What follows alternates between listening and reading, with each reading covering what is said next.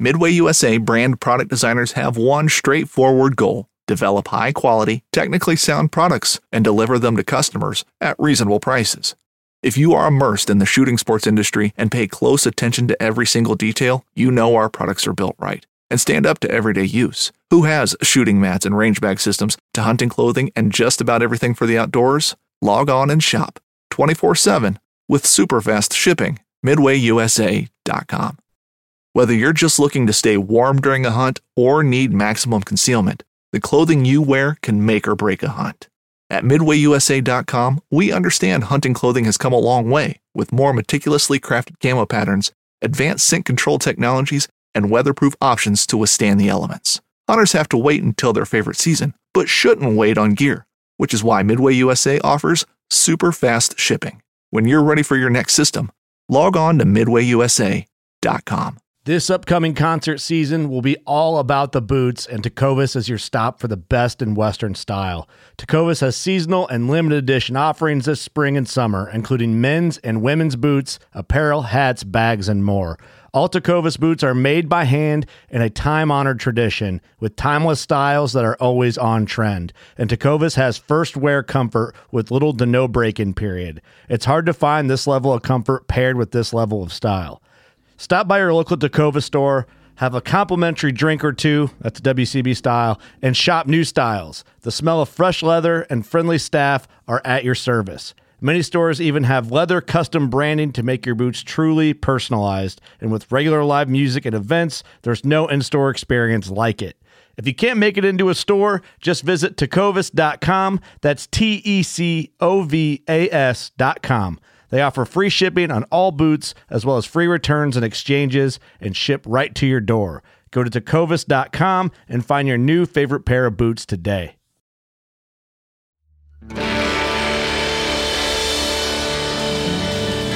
From the nation's capital, this is the Fly Fishing Consultant Podcast with your host, Rob Snowhite.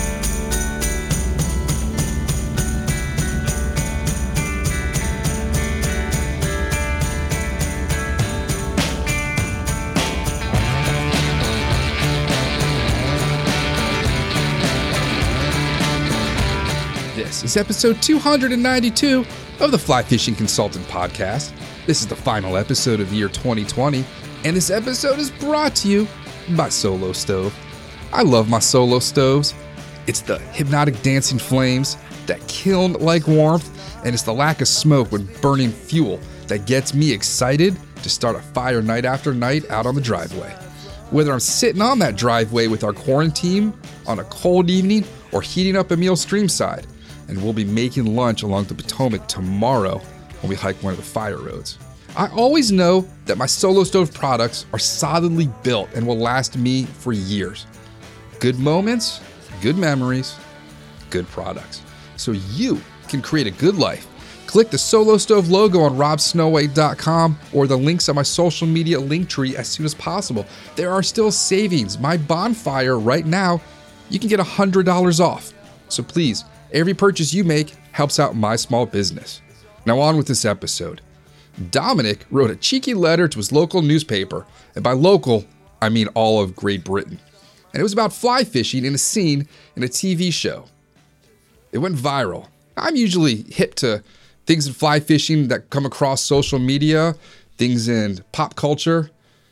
But this was a surprise to have my dad and my wife send me an article about a fly fishing article written in the UK. The wife and I finally sat down to watch season 4, episode 1 of The Crown, and I was contacting Dominic before the credits rolled. In this episode, I conversed with Dominic about life and fly fishing in England.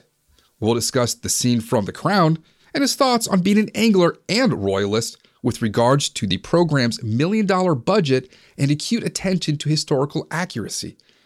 I'll have links to Dominic's little article, the Queen's episode scene in question, and more information about where they procured the fishing gear for this episode. Have a safe and fun New Year's. I plan to cook something amazing while enjoy a cocktail by the solo stove bonfire and retire early for the evening. Let's start first with Dominic reading his letter. Sir, As staunch royalists, my wife and I decided to watch the new series of The Crown specifically to pick away at the inaccuracies and untruths.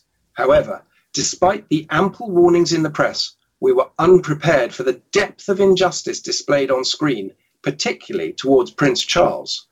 Most specifically, the show's portrayal of the heir to the throne's fishing technique was utterly unjustifiable, even for sensationalist reasons. To imagine that any self respecting fisherman would ever allow his line to touch down so catastrophically is bad enough, but to then suggest that such a cast could possibly result in the landing of a fine salmon is tantamount to gross, almost criminal negligence. Never has a TV series clearly lost all credibility with such incompetent aplomb. Yours sincerely, Dominic Witherow. Dominic, would you like to introduce yourself? Yeah, sure. So I'm Dominic Witherow. I live in uh, in Surrey, in England, which is near a town called Woking, which is uh, not far from London at all. It's about 20 minutes on the train into into London. I uh, I've lived all over the United Kingdom. I've lived all over Europe as well, and um, I uh, I work for myself. I I make uh, um, corporate videos and uh, do marketing consultancy. Um, I've done various other things. I uh, have grown up loving fishing. Fantastic. Do you have a celebrity doppelganger that listeners could picture you as while you speak? Uh, possibly Damian Lewis. He's uh, quite well known actor. He was in Homeland, Brody in Homeland. Yes. I've been told that there is a similarity between us. All right. Fine. And my wife used to work with his nephew as well. So okay. Do you ever take the train into London to go to Dishoom? Dishoom? What's that? Greatest Indian restaurant in the world. They just opened a ah. couple more. Oh my god. No, see, we we are uh, we we are um, uh, spoiled for Indian restaurants. In fact, in my village where I live, we have two which are absolutely excellent. And most villages in England seem to have at least one, if not more. Yes, it's a very, very popular. In fact, the most popular takeaway used to be fish and chips, but is now a chicken tikka masala. Okay. So, um, yeah, I, have not I've not been to Dishoom, but I have been to many, many, many Indian restaurants. I'm so yeah. jealous. What about your your local pub? How far is that? Well, within sort of three minutes walking distance from me, I've got one, two, three, four pubs. Um, the closest is about uh, not quite 100 yards away. Um, and that's the White Hart in Chobham. Directly opposite that is the Sun in Chobham. Then up the road we've got the uh, the Four Horseshoes, and we've got the Red Lion as well, which is within a couple of minutes walk. Uh, oh, and in fact, there's a fifth one as well. The Horse and Groom is a, a micro pub. Which has just opened um, in the high street as well. So yes, that's five pubs within less than a mile of my house. That is, I am so jealous.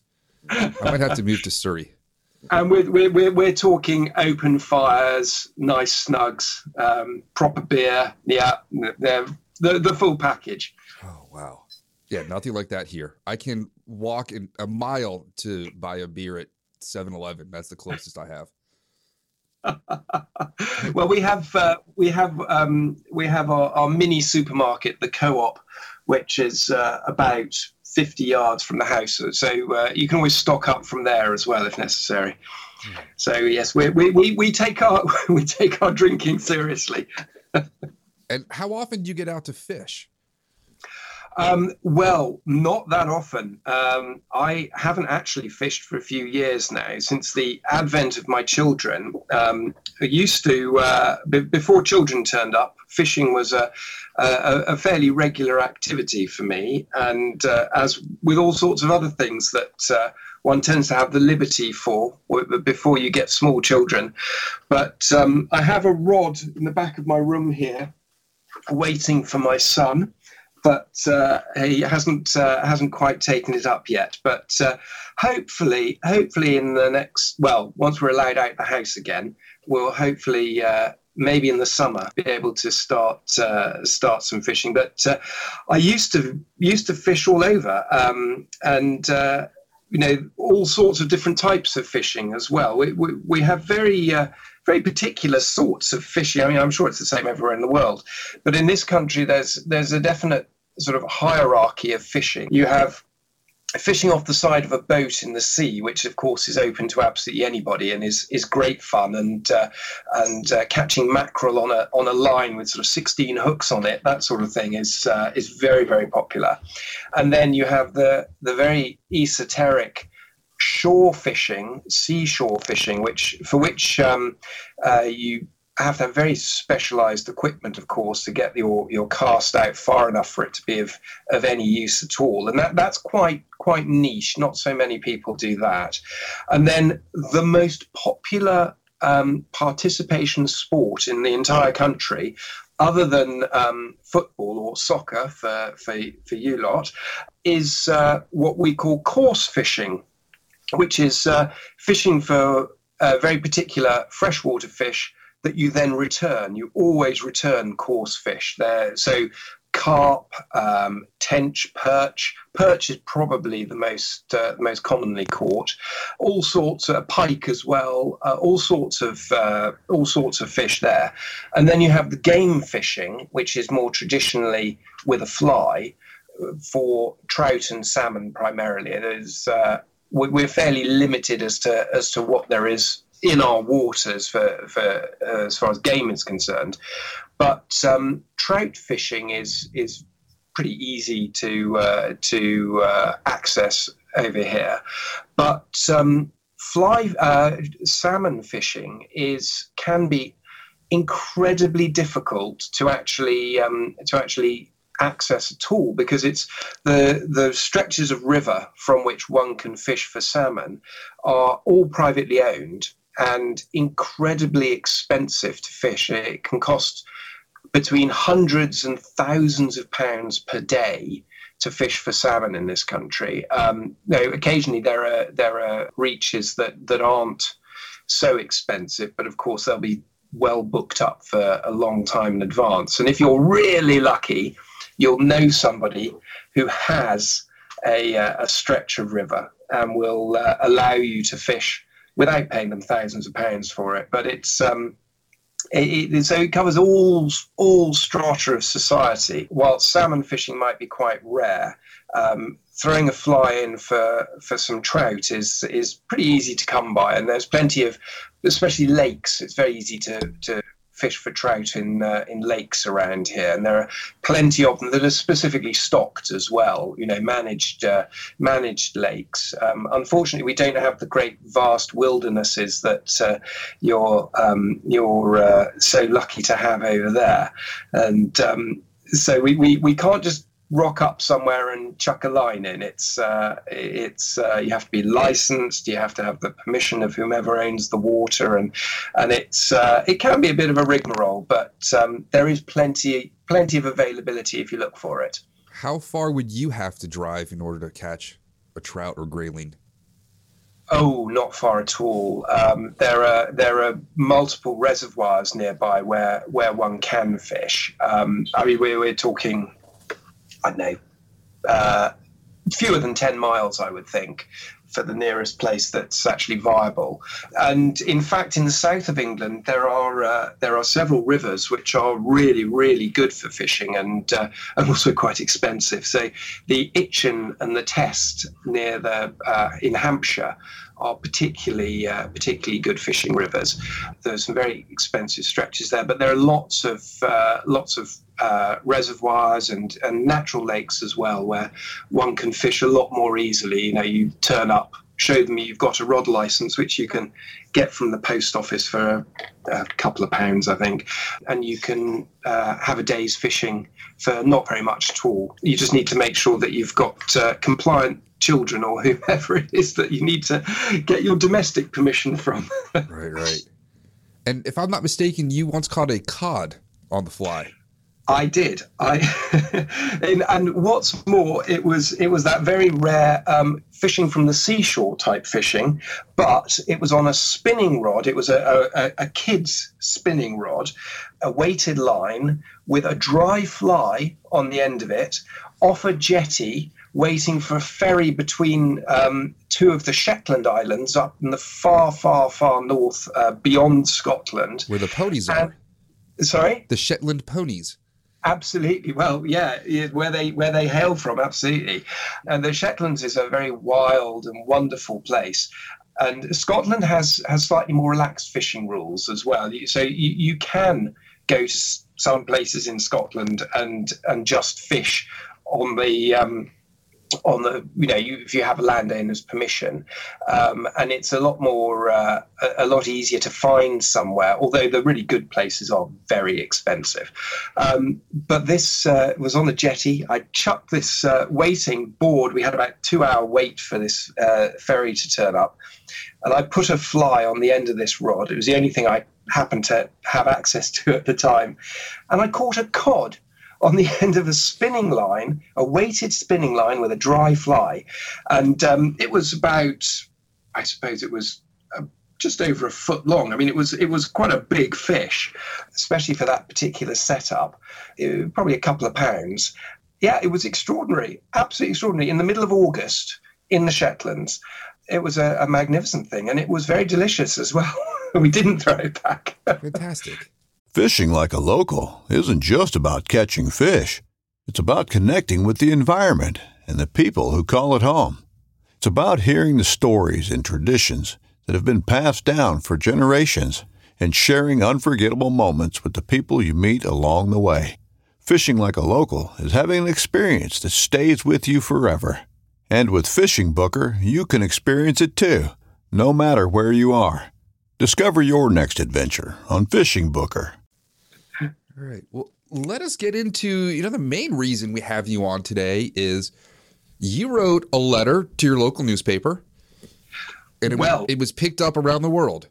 Yes, it, it, it, um, local newspaper isn't quite isn't doesn't quite do it justice. The um, the Daily Telegraph is, I believe, the highest circulating broadsheet in the world. In fact, it's uh, it, it's a, a, national paper. In this country, we we have local papers, but they are very parochial, and uh, and it's usually just adverts for local shops and that sort of thing.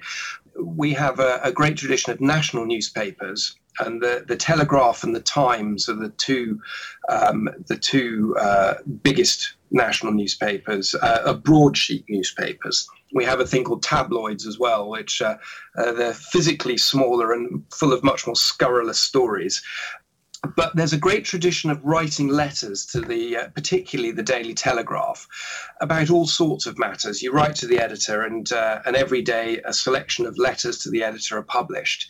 And it's quite a big deal to have a letter published at all, because of course they receive thousands and thousands of them every day, and they um, pick and choose a few. You know, uh, uh, 10, 15 letters maybe at most. And so I, I, have had a couple of letters published in the past. There is also a tradition that Daily Telegraph is is seen as a very much conservative newspaper. In our country, uh, a conservative with a small c, it's it's slightly different to what maybe in the states you might consider conservative. We're probably more our conservatives are a bit more aligned with um, what your traditional Democrat approach would be, I suppose. And we don't really have anything further right than that. The Telegraph is seen as very traditional and it's uh, very much the paper of the establishment. So um, uh, the lawyers and politicians and uh, and all those well-to-do people will uh, traditionally read the Telegraph, and it, it has a, a, slightly reactionary um, uh, reputation, and it's been very uh, very vocal in its support of of policies like Brexit, which. Uh, I happen to be very against, and all sorts of other sort of right wing, uh, well, to the right of centre, I suppose, um, policies, and and it has this reputation of being a bit curmudgeonly and a bit old-fashioned, and uh, and if someone's going to be complaining, they're going to be complaining in the Telegraph. And so uh, when there was uh, there was great interest in the Crown, you know, my wife and I had watched it the previous series and we'd enjoyed it and it's it's a great show, you know, it's really well made. And then we were watching the first episode of the new series and there was this scene with Prince Charles uh, fishing in Iceland and uh, his casting was so laughably bad. I, it was it was ridiculously bad, and uh, anybody who's seen it who has even sniffed a fishing rod would would see how poorly cast his line was. it was shocking.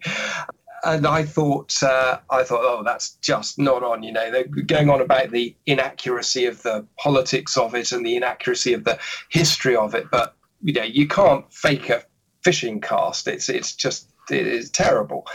And um, and they obviously just didn't care about it. They weren't interested. So I thought, right, I'm going to write a joke letter to the Telegraph, which a is going to be taking the Mickey out of the uh, out of the Telegraph itself because it's going to be a ridiculous letter, and B is actually going to make a valid point about the fact that they couldn't care to get this uh, particular facet of their show correct, and it's something that, as I said, you know, fishing is the most popular sport outside of um, outside of, uh, of, football in, in this country, there are millions upon millions of people who will see that and go, "That's rubbish. That's really bad." And so it did make a valid point, but it was also meant to be very much tongue in cheek, and mostly making a joke at the expense of the Telegraph. And then they went and published it, and I couldn't quite believe it. And I'd even written the first line of it was, "My wife and I were watching The Crown." in order that we could then criticize its inaccuracies. I mean, I was blatantly saying, you know, this is not real. I'm, I'm, I'm clearly taking the mickey here. Anyway, it was published. I hadn't realized it had been published because I don't subscribe to the paper because I don't actually like it. And then um, a friend of mine sent me a, a, message, said, Oh, you've got a letter in the paper today. And uh, in fact, it was from my son's school and his English teacher had gone into their English class and read them the letter. My son Arthur got very embarrassed because his dad had written this this ridiculous letter to the paper. And then I got all these calls from people saying, "Oh yeah, we saw your letter. That's great." But then there's a, a journalist called uh, Jane Garvey, and she she has one of the highest rated radio shows um, in the country called Woman's Hour, which is a daily show specifically marketed at uh, at women. It's on Radio 4, which is you know the original BBC radio station, so it's got a, a an audience of many million. Uh, she tweeted a photograph of my letter and said, "I've just seen this. Is it real?" And of course, she's got multiple millions of people following her on Twitter. And so it got picked up and then it went viral. And I was getting calls from, I got calls from uh, uh, India and Nigeria and quite a few from Australia and obviously from the States as well. From all over the place, and, and people coming out of the woodwork who I've known, and um, yeah, it just it went absolutely nuts. My phone, I, I I barely ever look at Twitter, and my phone um, started pinging and, and was almost constantly pinging with all these messages and mentions. And I think it was retweeted something like 6,000 times and, and then re retweeted. And, and it just went absolutely bonkers. And it lasted for a, you know, a good solid week of it. And then um, it was picked up on, on various TV shows as well. And it was in most of the newspapers at least mentioned. The Daily Telegraph themselves were very quiet about it, but um, but it was uh, it was in um, in a lot of the other newspapers and newspapers all around the world, and um, and then it was on um, there's a really popular show on Friday nights here called Have I Got News for You, which is a it's a, a comedy panel show and it's got well-known comedians and uh, and commentators, and they do a quiz show about the week's news. And they showed my letter in full on that with my name attached to it, and uh, of course that then everybody who hadn't seen it in the paper or on Twitter then saw it on the TV, and it was mentioned on the main political show on Sunday morning as well, the Andrew Marr show. Um, and um, it was on various radio shows that they were talking about it. And it turned up everywhere. And then uh, there's a, a, lovely journalist called um, Heather Schwedel uh, from, um, oh, what's it called? Slate. It's, I, I think, based in New York. Um, and she interviewed me. And then I was on um, on uh, a Canadian radio show as well. it was it was quite bonkers, really. It, very very different to my normal everyday goings on. Sort of a highlight to this awful year of coronavirus that you get this little viral bit that goes around towards the end of it, just to brighten things up and keep you entertained. Well, I hope so. I hope so. Most of the comments I had were from people having a laugh. And th- that was really what it was about. It was a joke. And, you know, a, a joke that works makes people happy. And uh, it was delightful, actually. Really, really nice to, to see that I'd done something that actually made people laugh and uh, I had loads of really nice comments from people. There were a few people who, who took it seriously, and I don't think they quite got it. So I would say 99% of, of the response has been that that was funny and uh, and that was great. It was it was really very nice. Yeah, that's so funny. My dad told me about it because we really haven't had time to sit down to watch The Crown. I've only seen the no. first episode, so people were telling me, my wife and my dad, they're like, "You got to read this article." well, it's it's fun. It, it, it, but uh, have you have you had a chance to look at the uh, to look at the episode at all? I did, and I had to analyze it. And the belly of his line hits first. He's using about a twelve foot length rod in a stream that's yeah. not that wide, and then he can barely reel the fish in. At one point, he reels backwards, and then he takes the preacher and just bashes the life out of this fish against a rock. Doesn't he just? Doesn't he just? I, I, am interested there that you call it a preacher because we call it a priest. Priest, that's uh, I meant. Uh, yeah, priest. I tried to use your your term. I got it wrong. Well, it's um, I it was it was horrifying the way he he mangled the fish at the end of it all. I you know, a salmon is a is a beautiful thing when presented on a plate, but not if it's missing half its head. right. Yeah, that's a dishonorable way to to dispatch um, that fish. Absolutely, absolutely. It was, uh, but you you're right. Everything about it was was just off, and and the poor actor who is brilliant in the show. You know, he he nails Prince Charles, and he he's great, but no one had bothered to show him, or or even all they needed was someone a stand-in and to cast and film it from behind. I as I, I, I went to film school, some years ago, I, I did a second degree, um, a master's degree in filmmaking, and I went to a prestigious film school in London, uh, the London Film School, and uh, learned about the fact that filmmaking is all about trickery. Something as, as straightforward and simple as that uh, is so easy to do. You just put someone else who is competent in his place for that particular shot and then you can film him as much as you want around about it. It's like um, any other sort of uh, stunt, if you like, you don't get the actual actor to perform the stunt if they're not qualified to do so. it's uh, it's not a difficult thing, but um, I, I, think that the, the the thing that really sort of piqued me was um, was that it, I I have I have a uh, uh, a bugbear about filmmakers not respecting the audience. And I think that there's a, a lot of filmmaking and television shows that that clearly the filmmakers think that a particular aspect is unimportant, but in fact, to the audience, it is important.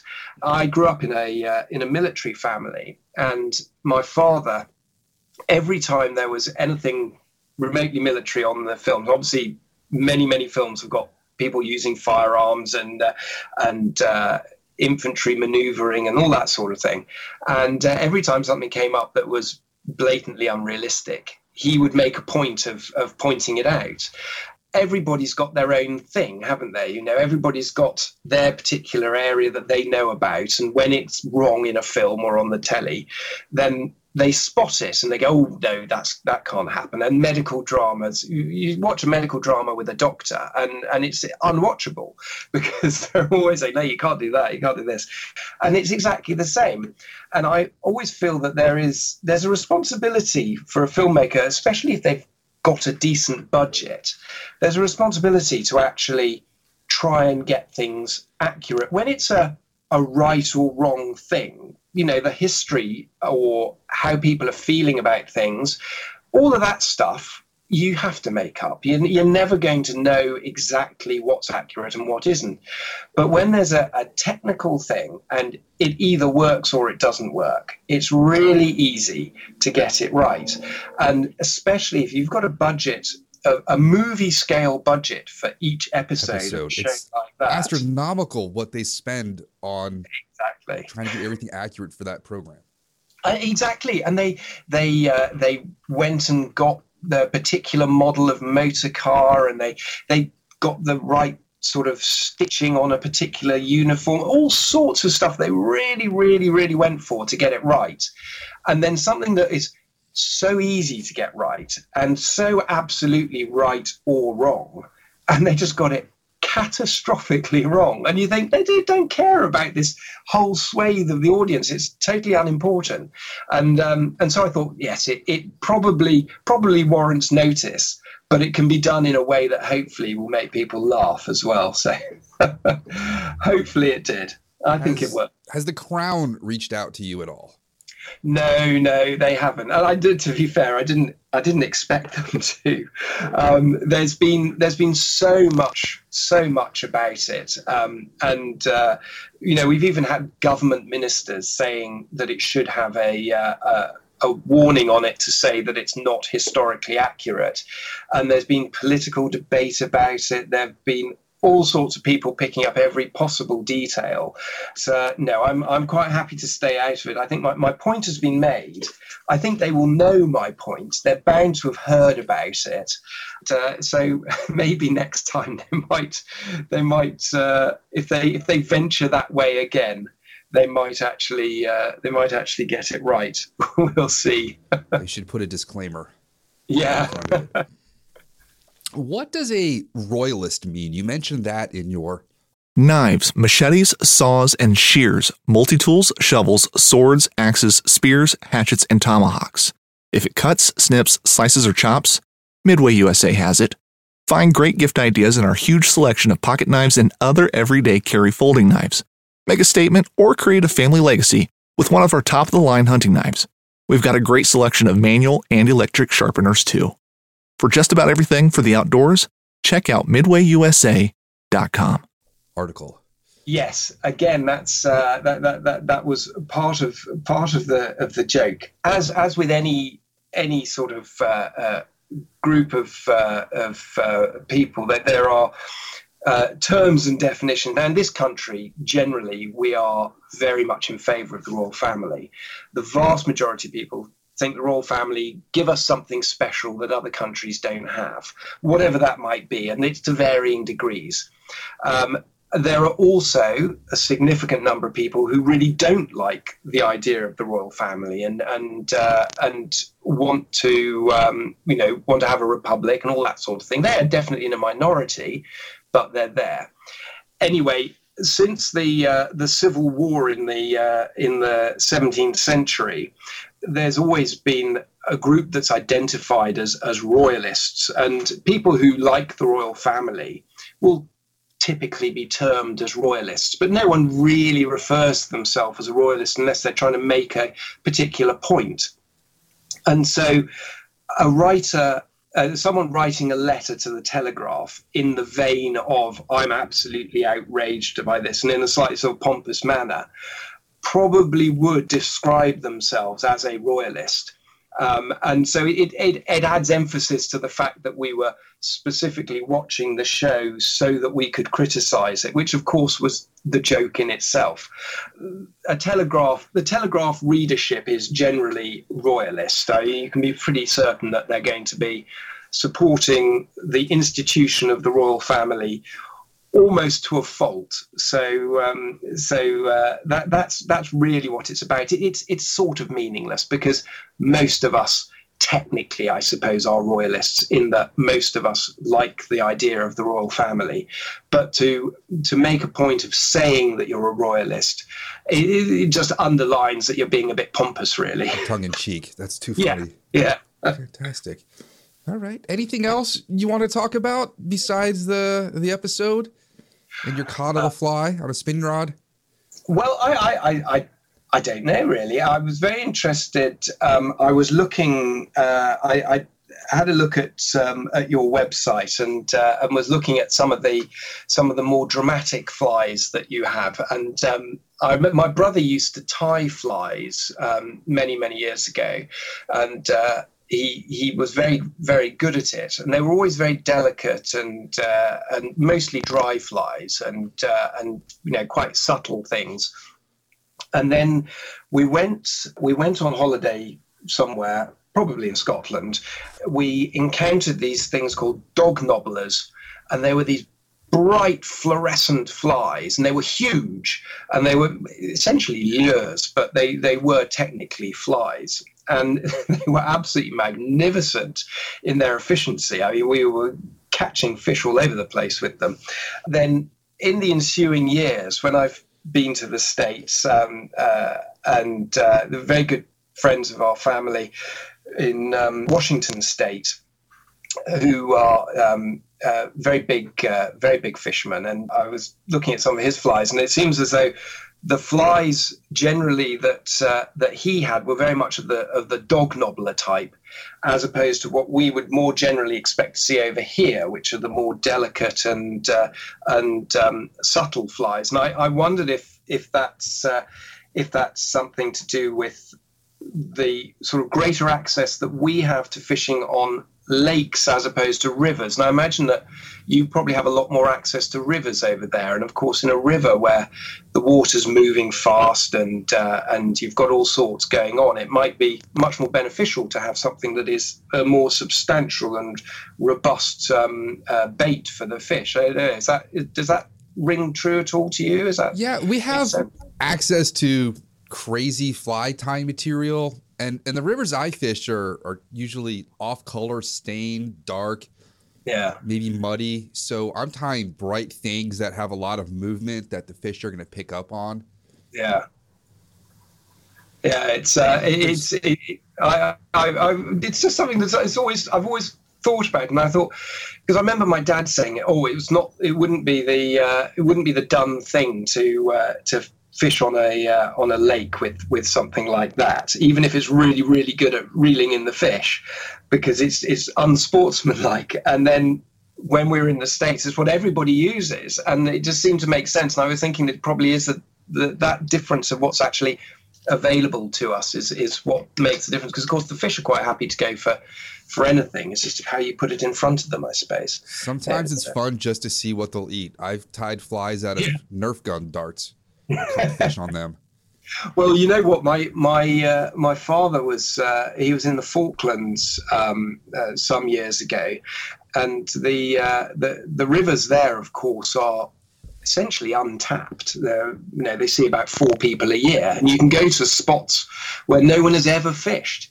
And uh, there was a particular type of fish. I can't remember what it's called. It was it's it is nothing that we, we have in the northern hemisphere at all. It's this great big game fish Right. and um, he was taken out by a, uh, a, a local, uh, uh well, what we would call a gilly, I suppose. And uh, this guide demonstrated to him that he he had a pre-prepared bunch of keys as a lure, and he would throw the keys in, and he caught fish on just a bunch of keys that he chucked in this this fast flowing stream in the middle of nowhere. it's absolutely extraordinary, but um, but uh, no no such luck with that sort of thing here. I fear. I'm trying to find the name of the fish down there because one of the like, somebody I interviewed earlier this year had actually been to the Falkland Islands yeah. and went fishing. Well, they're they're um, amazing. I mean, my dad came back um, and he Mullet. he had a, Some a freezer. Sorry, what was that? They call it a mullet. Um, it's not a mullet. It was. I think uh, that's the name. I'm trying to look in the article here. No, it's a great big thing. I, I for some reason, I have a, I have a, a bee in my head. I don't know. I, it was uh, it was some years ago, but um, anyway, the the rivers are absolutely heaving with these things, and um, and they're very very good eating as well. He he flew back with a, a freezer chest full of them that he had caught. I don't think he did much work when he was there, but he did some good fishing. While you're in England or here, do you ever drink ice water? As in water with ice in it. Yes, or just beverages with ice cubes. Oh yeah. Oh yeah, absolutely. Yeah, so I mean, you, you, you can't have a Coke without ice in it. It's uh, and of course, um, if you want to uh, if you want to have a decent cocktail, it's almost always got some ice in it. But, uh, yeah, yeah, no, no. I even though we don't necessarily have the uh, the, the hottest weather, um, we do generally keep a bag of ice in the fridge or in the freezer rather. Yes, it, uh, we definitely drink That drink water. first thing I did. First thing I did when I came home was have a huge ice water after I went to Oh, had you been served? You've been given drinks without ice, had you? Yeah, I mean, Cokes it, it just refrigerated, but no fountain drinks. You, you can't get a, a 60 ounce fountain drink with ice in it there like you can here. That's weird. I'm sure you can. I'm sure you can. I, you're usually asked if you want ice, and um, and because we, we don't have bottomless drinks over here. I know um, we we were on holiday in um, in California last year. The kids were amazed that they could have as much to drink as they wanted because they just kept on being refilled. Over here, we definitely don't have that culture. So so uh, a lot of people will opt not to have ice so that they can have more of the drink in the first place because obviously the ice displaces it. So, um, so a lot of people don't have ice on principle, um, but uh, but it should be available. It should be available. I, I certainly value ice in my drinks, definitely. One thing we used to do is we would take flat tonic water and make ice cubes out of that and then put that in our G&Ts so it would not dilute. oh, very good. I would do that with iced tea also. I would. I, I know you don't probably like iced tea, but iced tea, ice cubes in iced tea, fantastic. That's very interesting. Yeah, yeah. I, I one of the things that um, is I, I uh, in my early years lived on a, a U.S. Air Force base in Germany, and one of the things that uh, that we discovered were uh, what they were called a it was called a brown cow, and I think it's more traditionally called a, a, a Coke float, and it's uh, it's basically a Coke with uh, vanilla ice cream in it. Or root beer. They'll do that also here. Yeah, Root beer and uh, and that, that is the most amazing, amazing drink. So we've we've uh, as a family very much kept that going, and I think I think it's it's quite a scarcity in this country. We don't uh, we don't often see things like that, but it's uh, it's a wonderful tradition. So they do go both ways. These things. I was at an oyster bar in Charleston, South Carolina that had Guinness or porter oh yeah. with a scoop of homemade vanilla ice cream in it. Oh, don't tell the Irish that. the best Guinness I ever had. It was quite remarkable. Um, in Dublin, there at the, the Guinness Brewery, there's a, a museum of Guinness, and you go through this this tour, and it's absolutely fascinating. It really is quite something.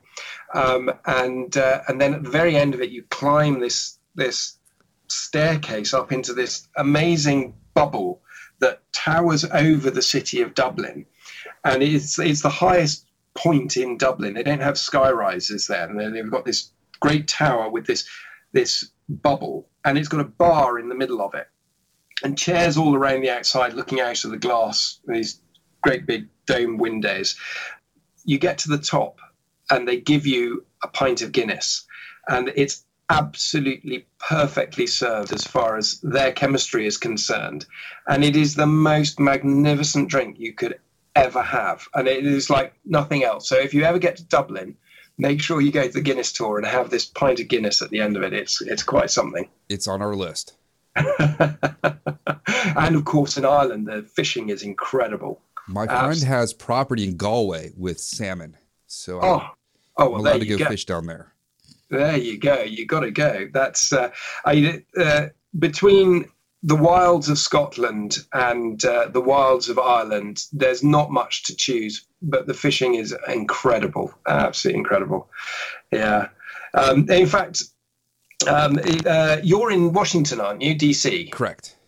Yeah, my my brother actually lives uh, just outside Richmond, and um, he's been uh, he's been uh, tantalising me with tales of uh, of fishing that he's been doing. He's been travelling off around all over the place and having the most amazing time with all the uh, all the fishing that he's getting there. So uh, I can imagine I can imagine what you just have on your doorstep. I, I'm very jealous. It's it's quite a variety. And then when you ever get out here, you know, give me a ring. I will definitely take you out. Oh well, we, we we will. I mean, hopefully, fingers crossed. Hopefully, we'll be getting out to stay with my brother in the sometime, maybe even next year. So uh, if we do, we'll look you up definitely. Absolutely. Yeah, that'd be cool. Uh, before you go, can I get you to read your article, and then I'll go Oh. put that at the beginning of the the episode. Yes, let me let me just try and find it. Um, I've definitely got it here because I I wrote it. And we Uh, underlined it in the photograph. Yes, yes, they they underlined uh, the bit about fishing. Let me uh, uh, let's see. Uh, This is the benefit of having a podcast producer who can do all this stuff for me. yes, well, well, I I do um, I do editing. Um, sort of eighty percent of my work is is editing stuff that I've uh, that I've filmed, and um, and audio editing is an absolute joy because you can get away with cutting wherever you want, and as long as as long as you're not overlapping, it's wonderful. Right, here we go. So this is the uh, I'm reading directly from my original email that I sent to the editor of the Daily Telegraph. So, uh, sir. As staunch royalists, my wife and I decided to watch the new series of The Crown specifically to pick away at the inaccuracies and untruths. However, despite the ample warnings in the press, we were unprepared for the depth of injustice displayed on screen, particularly towards Prince Charles. Most specifically, the show's portrayal of the heir to the throne's fishing technique was utterly unjustifiable, even for sensationalist reasons. To imagine that any self respecting fisherman would ever allow his line to touch down so catastrophically is bad enough, but to then suggest that such a cast could possibly result in the landing of a fine salmon is tantamount to gross, almost criminal negligence. Never has a TV series clearly lost all credibility with such incompetent aplomb. Yours sincerely, Dominic Witherow. And we get a little siren in the background. Yes, we do. Sorry, that's Your uh, your use of words is fantastic. well. Um, I I, uh, I I spent I spent a little bit of time doing it. I, I did rewrite it. I think probably a couple of times just to make sure I got it right. But um, hopefully, it it portrays the, uh, the the slightly pompous and ridiculous nature of a, a telegraph correspondent. So it is meant to be a bit. It's meant to be a bit over the top. Yeah, definitely. So, uh, do you have any holiday plans coming up? Does anybody? um, yes, we we are. Uh, we're going to go and uh, we're going to go and stay with my mum for a couple of days. She uh, she's uh, on her own at the moment, uh, so uh, so we are legally her support bubble, which means we're allowed to go and stay with her. Um, um, we're going to go and stay with her over Christmas, and then and then back home, waving at friends from a distance. I suppose is the best we can do. A lot of uh, a lot of Zoom and. Uh, and uh, not much else. It's uh, it's a bit rubbish. Yes, we we we've just been told within the last couple of hours that we're being more restricted than we were before. So all the restaurants and pubs are going to be closed except for takeaways. So we might have quite a lot of takeaways as well. Chicken tikka masala. Absolutely. All right. Well, Dominic, thank you so much for taking time out of your afternoon. well, yes, yes. It's the middle of the afternoon now. It's coming up to quarter past two. Yes. All right. I'm going to go clean some ice off of our driveway as we got a storm last night. Ooh, Yeah, some That's parts of New York State got four to five inches an hour last night of snow. oh snow. my word! Oh my goodness me! Yeah, No, well, we've we've had we've had no no snow. In fact, it's been quite balmy today. I was out out first thing this morning in the uh, on the the common, which is our sort of local countryside, and there was a little bit of frost. But uh, other than that, no, it's uh, it's quite sunny here and clear skies and not that cold. Well, thank you so much, and uh, we'll be in touch when you come to Richmond. Super. Well, Right. thanks so much, Rob. It's been a real pleasure, and uh, and uh, hopefully you'll have tight lines. Yes, that is always the plan. All right, cheers. All right then. Cheerio. Bye bye. Thank you for joining us for the Fly Fishing Consultant Podcast. For more information or to contact Rob, please go to www.robsnowhite.com.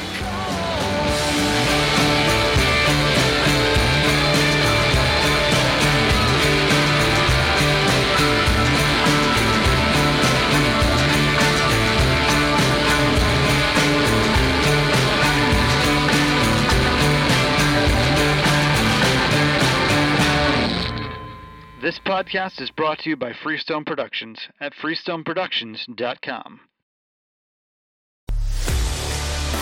A life that has the stories to back it. A life to be proud of. It's a Winchester life. Yeah, baby. Six eight Western. Oh, mule deer, baby, right there. Tune in every Tuesday at 7 p.m. Eastern on Waypoint TV. In Wild Country, rules were not created by man. Don't miss Wild Country, Wednesdays from 7 to 11 p.m. Eastern. Presented by Primos. Speak the language. Waypoint TV, the destination for outdoor entertainment.